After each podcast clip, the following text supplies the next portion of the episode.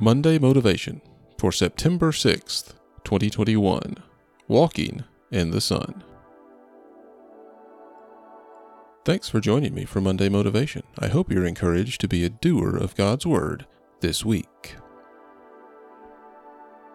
C.S. Lewis is famously quoted as saying, I believe in Christianity as I believe that the sun has risen, not only because I see it, but because by it I see everything else. Truly, our faith in Christ colors our perception of the world around us, but even with this influence, it can be difficult to sort through the vistas before us. Remembering who Jesus is and what we find in him can help us realign our vision.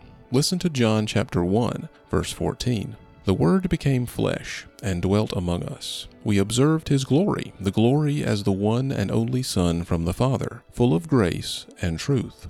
Word, or logos, identifies Christ as the foundation of everything. Earlier in the text, logos is described as unified with God, the agent of creation, and the source of light and life for all people. This places Jesus as not just a physical foundation for creation, but also a spiritual foundation for the new life we live in Him ultimately defining in him what this new resurrected life should look like. In seeing his life, we have seen his glory. The glory of the only begotten Son of God. The glory of God is an object of terrifying wonder. God told Moses that none could see him and live. Similarly, when Isaiah saw the robes of God filling the temple, he was awed and frightened. But the glory that Christ displays to us in himself is not to terrify us, but to enlighten us.